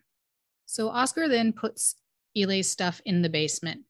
Then he's worrying about having to go back to school and face his bullies. In his childlike wisdom, he takes some accelerant over to the school that evening and sets fire to Johnny's desk as well as the desk of Tomas. What Oscar does not realize is that inside of Johnny's desk is a memorabilia album that he was borrowing from his older brother Jimmy, which contains the only photographs and mementos of their late father. The fire explodes and singes Oscar's eyelashes. Rookie mistake, Oscar. You should have lit everyone's desk on fire. You look sus. Yeah. Well, and now his eyelashes are burned because he used way too much accelerant. He does not know what he's doing. This is like mm baby's first arson. Like he does yeah. not know what's what to do. Also, like I get why Lindqvist has the memorabilia album in there to give like Johnny's brother more motivation to hurt Oscar and like reasons to really be angry at him but like they're such jerks. Like i don't even know if they need it to be honest. Like i could see them just being dicks to be dicks. Yeah. Yeah absolutely. I mean before the memorial album even or memorabilia album came into play i mean they were still jerks just to be right. Jerks. i mean they were holding him in front of an oncoming train so it's not like they mm-hmm. weren't gonna hurt him anyway. But yeah i guess that's just more fuel for their fury fire. Mm-hmm. and and why things escalate the way they do. Um and jimmy like comes in sporadically throughout the book. He's the older brother of Johnny, and he's already like a, a massive delinquent. He's like about 17 or something, and he's no good. So Oscar stays home from school the next few days. Um, every time the phone rings, it's the principal, and Oscar quickly hangs up. Yeah, that's gonna work. That's yeah. gonna work out. Oscar's mother comes home and tells him that they think that he was the one who set the fire, which Oscar denies. So at some point midweek, Oscar's friend Johan calls and asks if he wants to hang out. But Oscar tells him he's going to training class at the at the gymnasium. Johan's report of the fire is mild compared to what Oscar's mother has told him, which was that the classroom was ruined. In actuality, Johan is with Johnny and his older brother Jimmy, who used Johan as a ruse to pinpoint where Oscar was going to be that night. Mm-hmm. Yeah. After training that night, Johnny, Jimmy, and their friends distract the coach, Mr. Avila, and lock him in his office before they corner Oscar in the pool. Jimmy proposes a little game. He will hold Oscar underwater, and Oscar must stay there for five minutes, or else Jimmy will slash him with his knife. As Oscar is being held underwater, Eli arrives and gets Johan to invite him in. We then cut to the epilogue, where a cop is looking at the report. The witnesses say an angel rescued Oscar and tore Johnny and Jimmy apart, leaving their heads in the pool. Mm-hmm. Oscar is now missing. Meanwhile, yeah. yeah. Oscar is now missing. So we don't get the scene where Eli rips them apart. We just cut to an epilogue, and the report is like, "Yep, this angel came in and rescued the kid, and like the kid's now missing, and these other kids' body parts are strewn all over, and their heads are in the pool." So mm-hmm. Ooh, vicious, vicious. Go Eli. Yes. Mm-hmm. Oscar, meanwhile, is on a train with a giant trunk and a couple of boxes. The conductor, Stefan, asks what's in the trunk, and Oscar tells him, eh, a little bit of everything. It will be dark when they arrive, the conductor warns, worrying how Oscar will manage with all that stuff. Oscar says, not to worry, that he will have help. And that's the end. Yep, that's the end of the book. So Oscar's on a train with a trunk that is perfectly sized to fit a small vampire, perhaps. and uh, yeah, is is running away. I feel bad for Oscar's mom. I gotta say that's gonna be rough for her, but yeah, good for them though. Good for them. So, uh, final thoughts on the book? Yeah, so I really like how Lindqvist tells the story of these events and how they affect the entire community. Mm-hmm. Um, he's really good at that. And handling the undead, it's a very similar thing where it's like an ensemble cast and it's how these things affect different people. And then obviously the stories kind of come together and culminate at the end. So I think he has a real talent for that. It's almost Stephen King esque in a way, but like I feel like he does it better than Stephen King, which that might be blasphemous I, I to say, but um, he has just a really good way of like and Stephen King is good at this too about having like the little characters that like really stand out and you show different perspectives of what's happening in the world. But yeah, Lindqvist is just really good at that. and I think this book re- works really well for that because you have your main players, but you also just have this whole world of people and that everyone that's getting affected. And like you see how the death of one person trickles down and affects all these other people. And so it's just, it's really well done and clever. It's really interesting because Lindqvist did not set out to actually write a vampire book. He wanted, like, the motivation for writing this book was actually to write about the suburb that he grew up in, which was Blackeberg. Mm-hmm. And so he wanted to write this story about this, you know, suburb that he grew up in and like about like all these different perspectives and of like all of like these different, you know, characters and the goings on. And it just kind of organically happened that it turned out it's a vampire.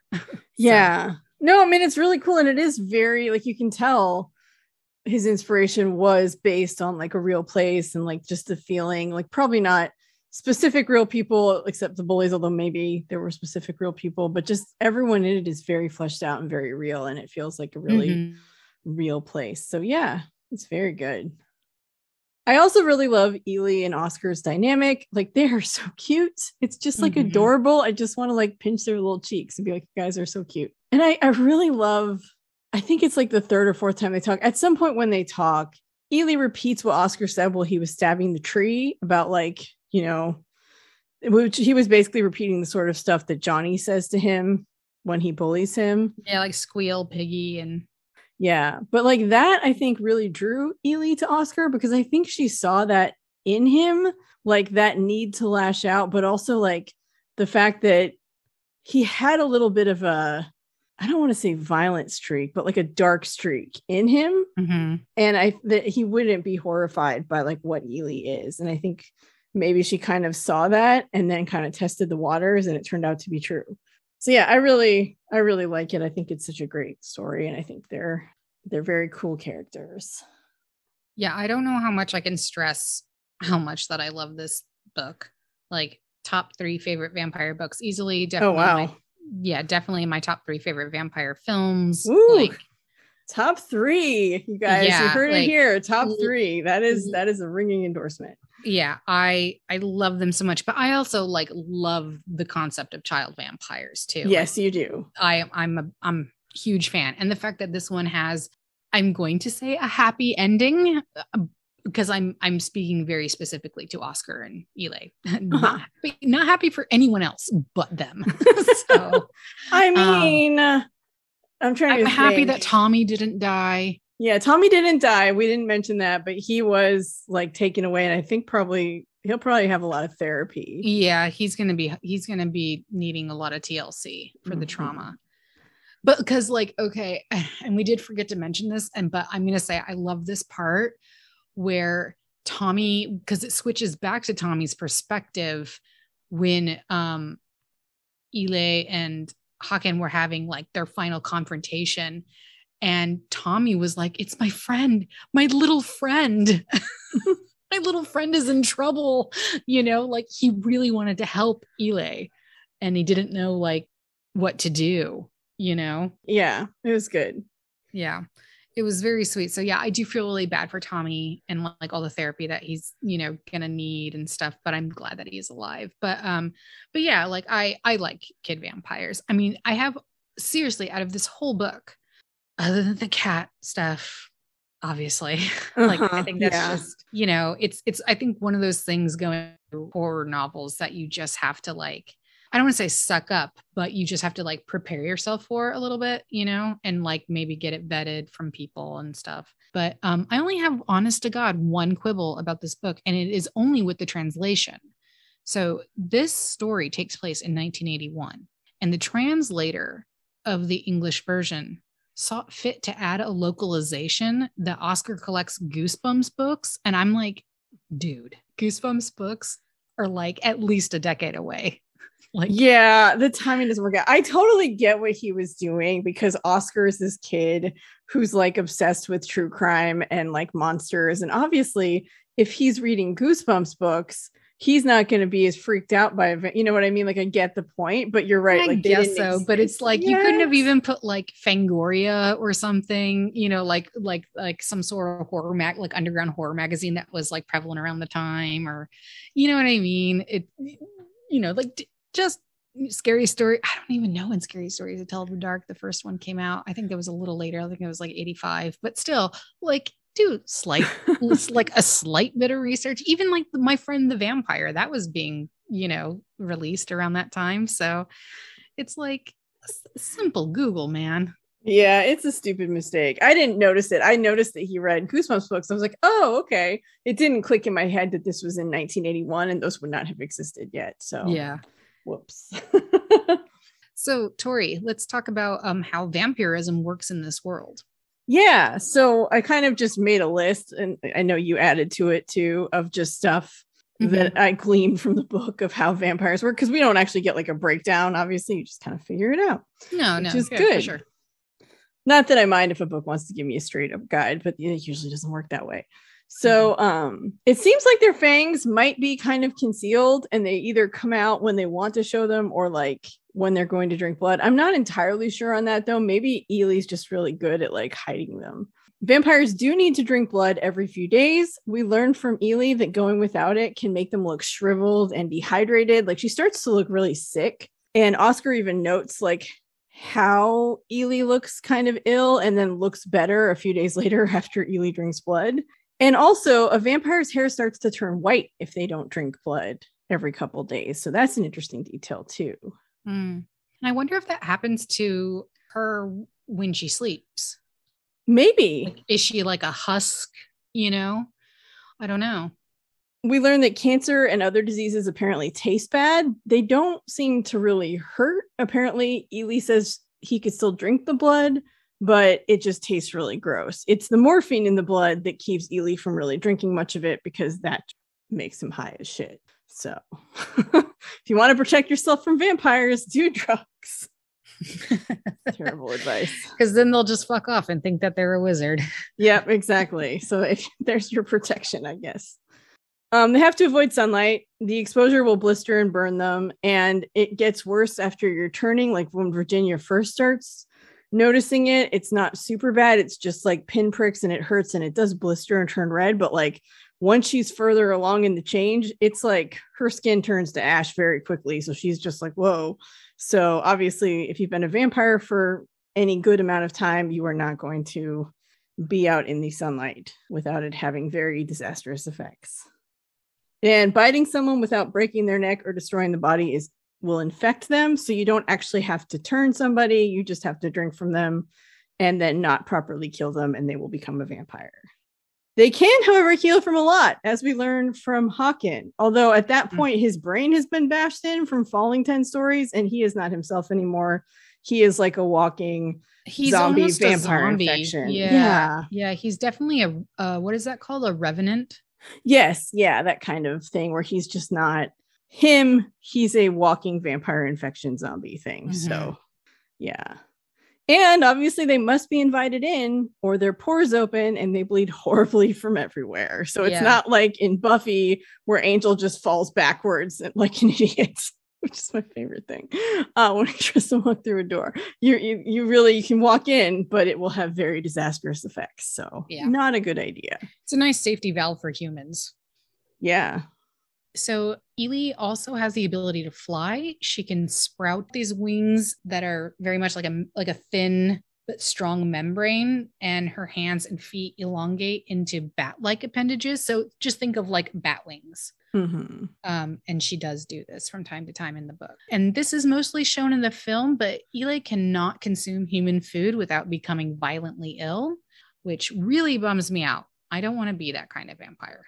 I mean, I do. I feel like I don't want to have to eat if I'm a vampire. I feel like the blood is enough. I don't want to also have to go grocery shopping. That feels no. Like I'm not much. saying have to, but like you have the choice. Like oh, to blend in, that you still have like the ability to consume like human food. It doesn't nourish you in any way, but it's not going to harm you. You know no, what I mean? I see what you're it's saying. just for me, it's like more like blending.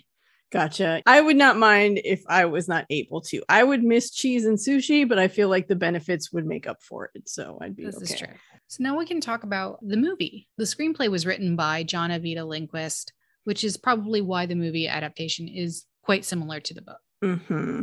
Yeah, it is incredibly similar to the book. Like it is a straight adaptation. So much so that I kind of wonder because I have never seen it without reading the book. I listened to the audiobook back when it came out in the US originally. And then I watched the movie pretty quickly after that because I think the book came out in 2007. The movie was made in 2008. And I think I watched it probably around that time.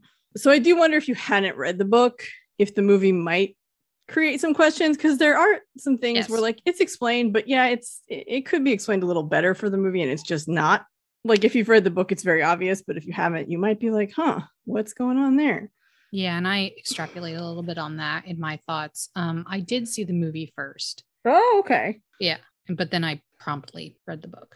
Oh, gotcha. I'll just say, like, it does leave out Tommy and anything with Håkan after the hospital. So, like, she does visit him in the hospital, bite his neck, and then he falls out the window or jumps out the window.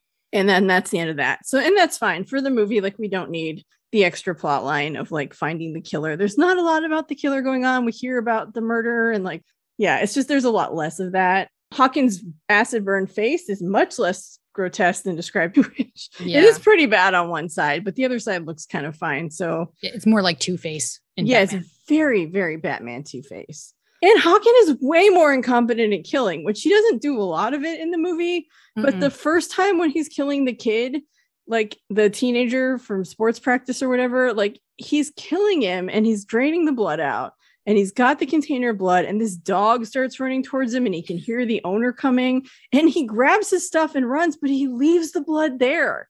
And i was just like yelling at the screen like grab the blood you idiot. Eli needs the blood. And he just doesn't he doesn't even it. realize it until he's like on the subway and he looks and he's like oh shit. God so anyway not that i mean yeah, he's just a really incompetent murderer and he's worse in the movie. Mm-hmm. Um, but the acting is really good. The kid who plays Eli, I'm not going to try and say any of the actors' names because they're all very Swedish and I would probably butcher them. But the kid who plays Eli is such a great actor and does just a really amazing job. Like everyone is good, but though I think it's a young girl who plays Eli, but she's just mm-hmm. really, really good. Yeah, I I feel like everyone is so perfectly cast, especially uh, her name is Lena Lina Leandersson. Okay, so, that's not hard to say. It's not hard know. to say. um, Oscar's name is like I think it's like Carrie or Kari Hedebrant, and they're just amazing. And I've seen a couple of like little interviews with them, both in English and Swedish, and she is just like she's got like the most bubbly personality. Oh wow! Yeah, she's super extroverted. Like she was so excited and stuff by all the uh the press and the hype that like you know this this film generated and stuff but and he's he's way more quiet. Like he's just like oh, i don't know what the fuck to say.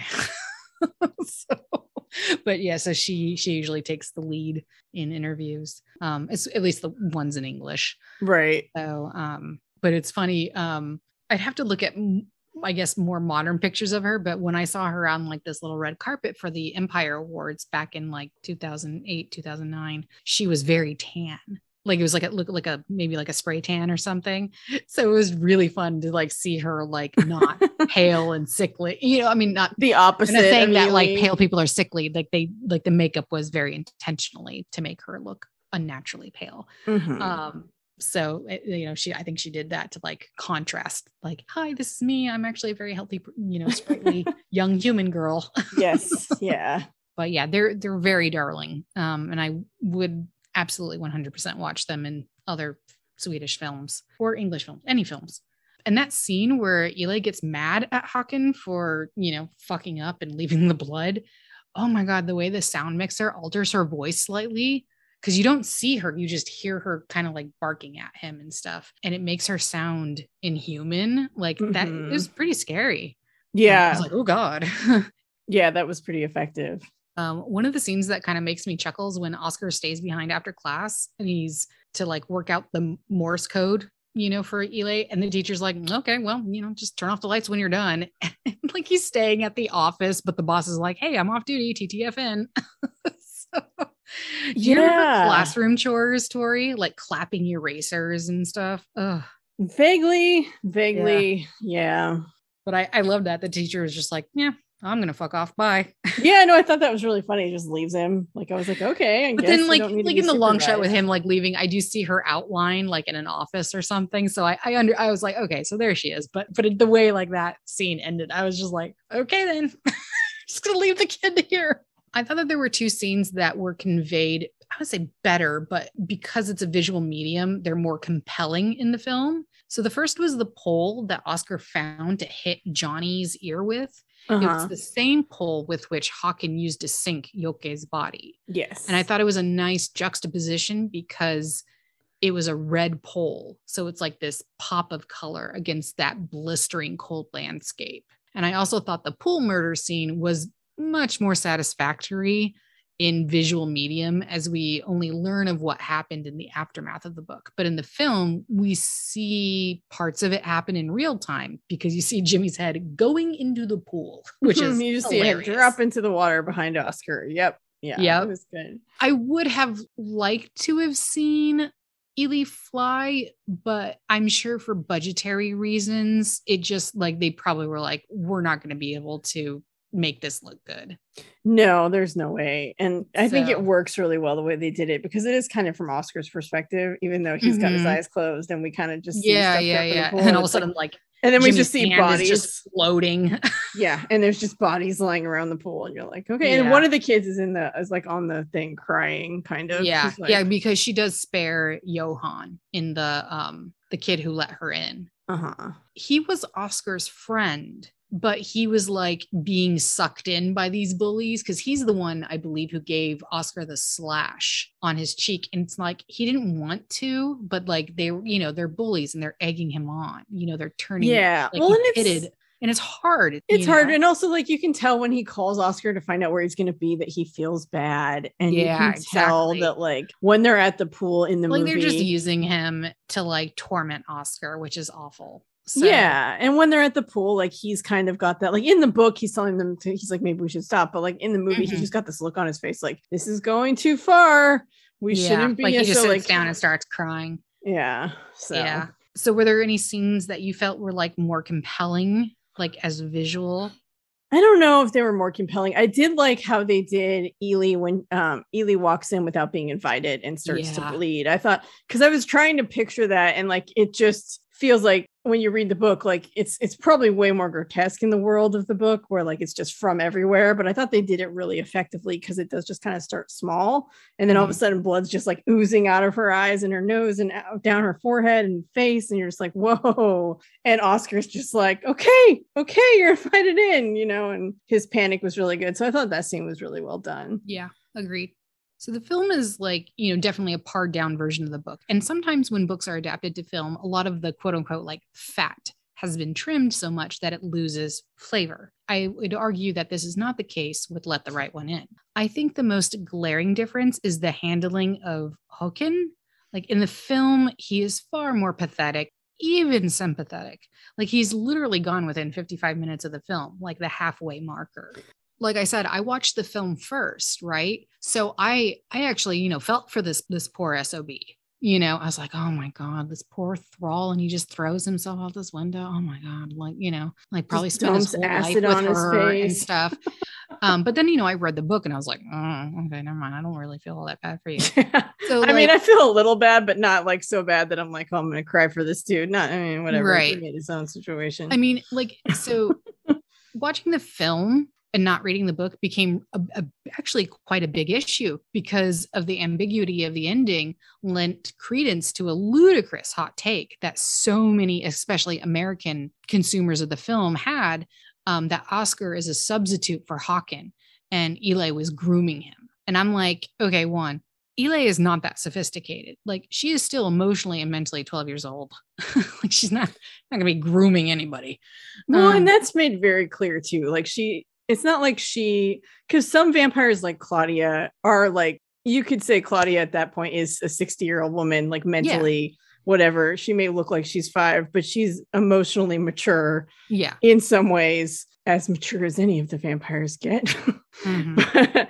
but like Eli is very much, she acts like a kid. Like she loves the kids' jokes. And like Yeah. Håkan even notes that now that she's hanging out with another kid, she seems more like a kid to him, and it's well, kind I'm, of I'm and I'm only even. I'm only referring to the film though. I know. I'm just saying in the book, like it's Yeah. very clear that like Yeah. she is a kid. So yeah, that is missing from the movie because you don't necessarily get that. You don't get that right. So, um, so the author actually had to go on record to slam down this theory, like, 'cause, I mean, it totally bewildered him.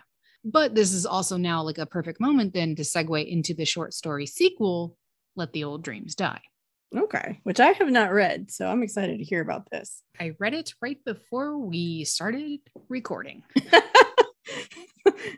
don't tell people that. We don't want them to know we're procrastinators. I'm not a procrastinator. I just wanted to get have it fresh. Oh, in I see. Gotcha. my okay. I am a procrastinator. I'm really bad. Anyway, it's okay.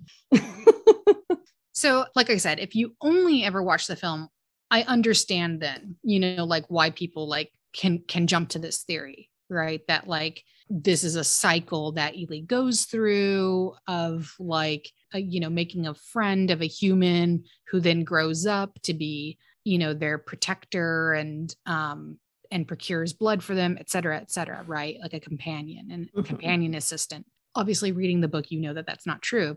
But with this short story, you definitively know that that is not true. Let the Old Dreams Die tells the love story of Stefan, the ticket taker on the train Oscar boarded at the end of the book and the film, and Karen, a detective on the case of the ritual murders turned swimming pool massacre turned Oscar Erickson's disappearance. We learn that in the course of years, Karen has been able to connect other unsolved, baffling murders all throughout Sweden, along with little details we, the readers, know from having read Let the Right One In. okay. So, like those previous murders in those previous towns, she's like, oh, you know. Yeah. Okay. She also knows that the blood splatter on the ceiling at the gym, um, like above the pool, and the wound of the head means that the head itself was torn off. Like it couldn't have been cut off, it couldn't have been shot off or sawed. It had to have been ripped. And she said that it was something only with the force of an elephant or more could accomplish. So, shortly before she retires in 1994, she theorizes that the perpetrator really is a vampire or something with supernatural force, as it is the only explanation that makes sense after all these years. Nice. I like Karen a lot. Yeah, she's she's so dope. So Karen dismisses this because you know human human brain logic, but the case still bothers her well into her retired years. We also learn that prior to boarding the train, Stefan witnessed Oscar and Eli together sitting on the trunk with their fingers intertwined and their palms rubbing together. Stefan was about to approach them because Eli was only wearing a t shirt and he was concerned. But Eli jumped up in a posture of menace, a knife in her hand. Stefan saw their wounds. They had mixed blood. He instinctively knew that she was going to kill him for interrupting them, but he was thankfully saved by a train whistle, meaning he had to leave. Yeah. So then in 2008, Karen is forwarded a letter enclosed with a photograph taken in Barcelona, which clearly shows Eli and Oscar in the background of an otherwise innocuous family photo taken at night with a flash on. And Oscar is still at the age in which people last saw him in 1981. Oh, cool. So Cool. Karen and Stefan decide to leave their life in Sweden to go to Barcelona, presumably to find the two vampire kids. There's a lot more to it than this. I'm just condensing it. Uh huh, for As, sure. yeah, as it all relates to Eli and Oscar. And I'm keeping out like the rest. Yeah, it's a very good short story, but it, it definitely definitively confirms that Oscar did become a vampire. Nice. That's cool. Yeah, I was kind of worried about him because you do worry, like, oh man, he's going to get older. He's going to start to be like, I mean, he might not, but you never know. That that could sour real quickly. So mm-hmm. yeah, no, that's nope. cute. That's He's cute. a like vampire, that. and they are little vampire tweens in love. Aw, very, very adorable. And I love Karen. Karen is my new favorite. I'm gonna have to read that story because I love detectives who put it together and like believe in the supernatural. So I'm like, yes, Yeah, you'll like it. Cool. Well, I will It's have not to- it's not very long. It's, you know, just a few pages. Oh yeah, totally. So Tori, y- you know my love and adoration for this book and film. Um, what about yourself? So I really do love this book. I loved it the first time I read it. I thought it was really, really good. I think the movie is great. Like you said, it's a pretty solid adaptation. It is a little bit sparse in terms of the details, but that's going to happen when you have like a yeah, it's much faster pace. Two hours. Yeah, it is. And they leave out stuff, and I, I understand why they made those choices. I don't think they left out anything that's detrimental to the story, so it works. I don't think it was, it's not one of my top three, but like it's definitely in the top 20. I literally could not sit down and make a list of like my favorite top 10 vampire books. Like there are just too many. And a lot of them are series. And then I have to decide like which book in the series like I want to put, you know, like it's just I can't rank them that way. It wouldn't work for me. But it's really good. It's definitely one of my favorites. It's one that I've recommended to people over and over. I really enjoy the audiobook. I think the audiobook was really good. Um, I also listened to the other Handling the Undead on audio, and I really liked that. So I thought that was really good. I actually read it this time, so I didn't do the audio. But yeah, I think it's a really solid vampire book. It's really cute. I'm not as big of a fan of vampire children as you are, but this is definitely one of the really solid vampire books that I would tell people that if you really like vampires, you should probably read this one. It's very good. Yeah. And I think Eli and Oscar are very cute. And I am glad to know that he became a vampire and now they're vampires running around. running around in Barcelona. Yeah, it's cute. Yeah. I also like the vampire, just how vampires work in this world. I think it's really interesting because it's different enough that it's like not a total just like standard vampire whatever but it's not so far removed that you're like that's not a vampire. So you know i thought that was cool. And he has like i love the thing about them bleeding when they walk in. I think that's a really cool i think so too. detail like if they're not invited in. I think that's a really neat mythology. So thank you for joining us for this installment of our vampire book club. We hope you've enjoyed our discussion of let the right one in please let us know what you think of let the right one in i'd be happy to hear your thoughts i know chell would love to talk to you about it I would love to talk to you about it. Hit us up on Twitter or Instagram. We'll have social media links in the show notes. Thanks for joining us.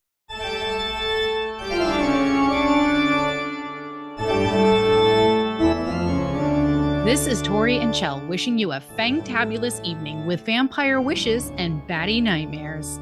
This podcast was edited by me, Tori.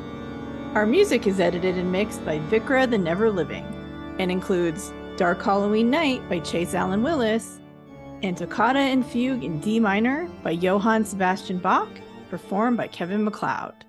Thank you for listening. Please subscribe wherever you listen to podcasts. And if you really want to join our hellish crusade, please leave us five stars on Apple and Spotify. Be sure to tell your favorite blood sucking fiends about vampires ruined my life.